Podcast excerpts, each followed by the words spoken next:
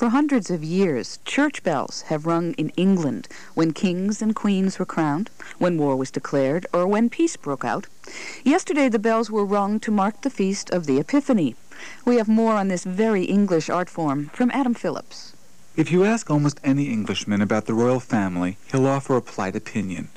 Ask him how to brew a good pot of tea, and he will blithely tell you. But simply mention bell ringing in certain English circles, and you'll hear a positive rhapsody.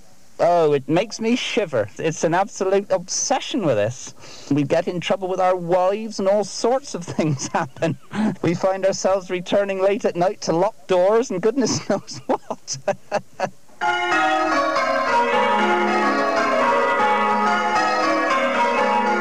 Tuesday night means change ringing practice on a row of six bells at Barton St. David's, a typical village church set in the heart of England's rolling green West Country. My guide in bell ringing this foggy evening is a Mr. Leonard England, and while his tweedy mates begin the simple rounds to prepare the bells, England tells me how he came to be such an avid ringer.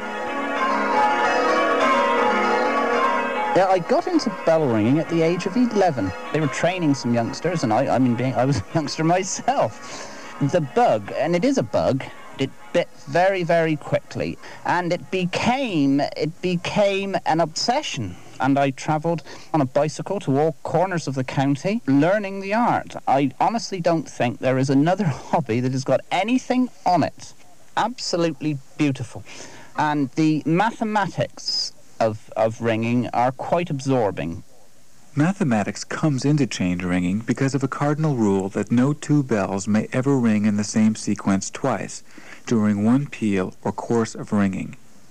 In a tower with just two bells, there are only two combinations of tones, A, B, and B, A. In a tower with six bells, like the one at Barton St. David's, there are already 740 possible combinations.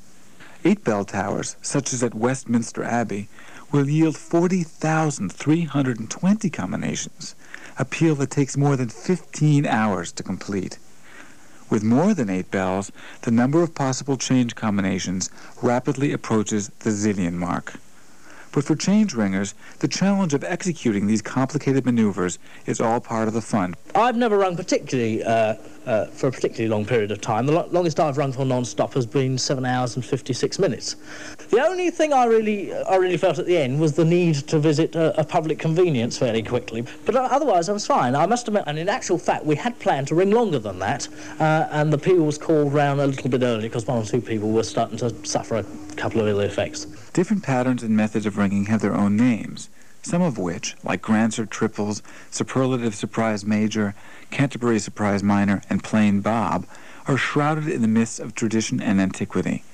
But new methods are being devised all the time, some of them on computer my God, it's there is a long way to go. There are millions of, of eight bell methods.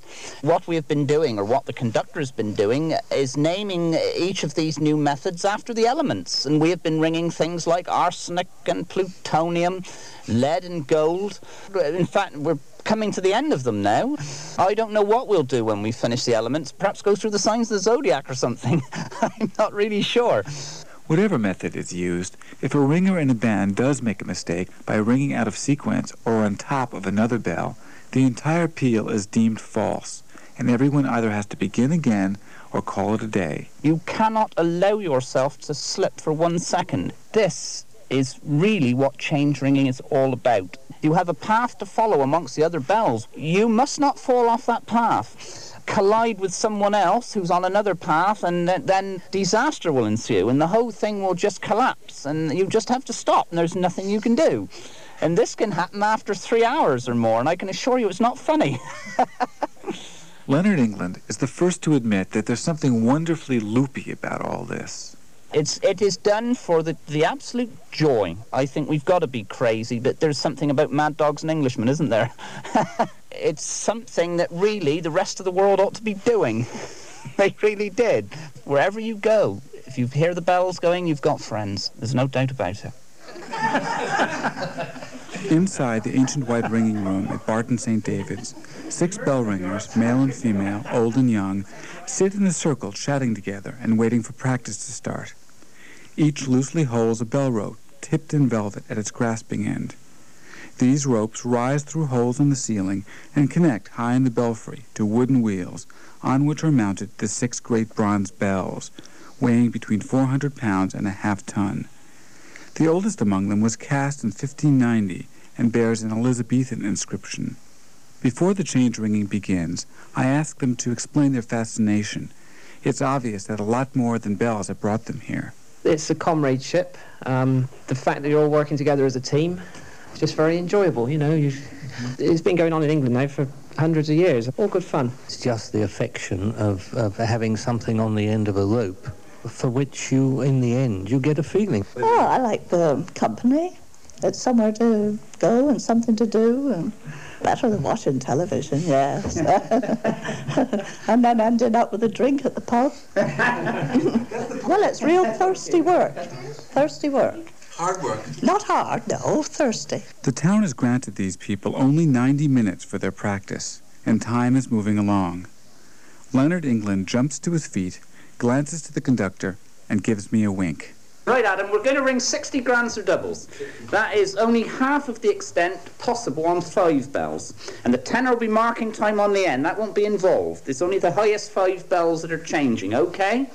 Right, over to you then, Mervyn. The band of ringers stands up, ropes in hands, hands over heads, ready to begin their peal. All eyes are on Mervyn, the conductor, who will call out the changes. Everybody ready? Look to Trebles going, gone. Go, Grandsire doubles.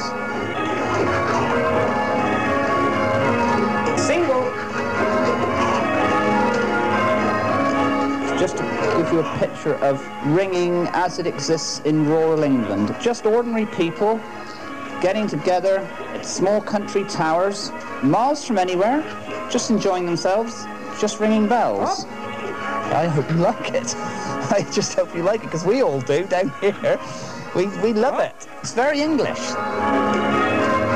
This is all.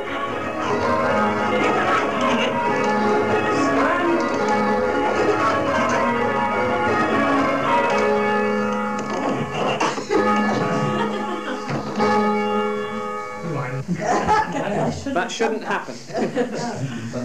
Thirsty work. For National Public Radio, this is Adam Phillips reporting.